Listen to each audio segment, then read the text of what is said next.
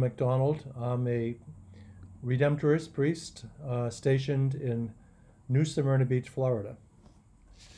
In the middle of the 3rd century, it was still illegal to be a Christian. That would not change until Emperor Constantine in 313. Still, the church was growing, and the Roman emperors were getting worried. So much so that Emperor Decius in 250 AD issued an edict that every person in the Roman Empire had to sacrifice to a Roman god in the presence of a state official. They were then issued a certificate as proof saying that the sacrifice was offered. Many Christians moved to the countryside. Some obeyed the edict, even knowing that these Roman gods did not exist. Others purchased a certificate and avoided the sacrifice. Still others refused to submit and were cruelly put to death. After being secretly ordained, Pope Sixtus II and a select group of companions would sneak into one of the catacombs that extended for miles under the city of Rome. Emperor Valerian, who succeeded Decius, sent soldiers into the catacombs to hunt them down.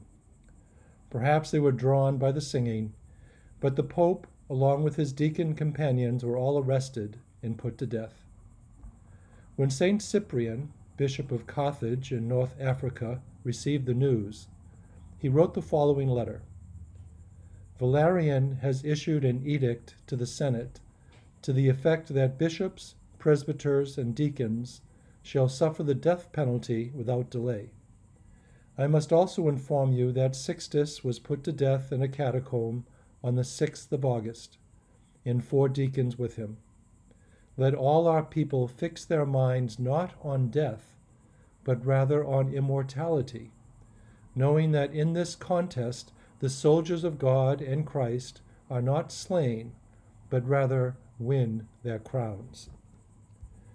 These thoughts from long ago come to mind in light of our Gospel reading today.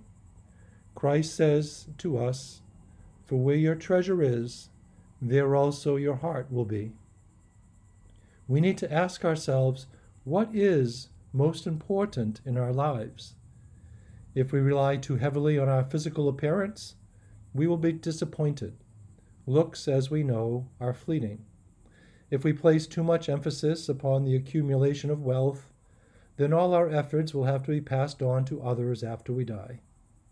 If we are relying on our accomplishments, they too will fade away. Even St. Thomas Aquinas, after all his philosophical and theological insights, felt they were all like straw compared to the glory that will be revealed to us. Our love for God and neighbor is the only thing we will take with us when we die.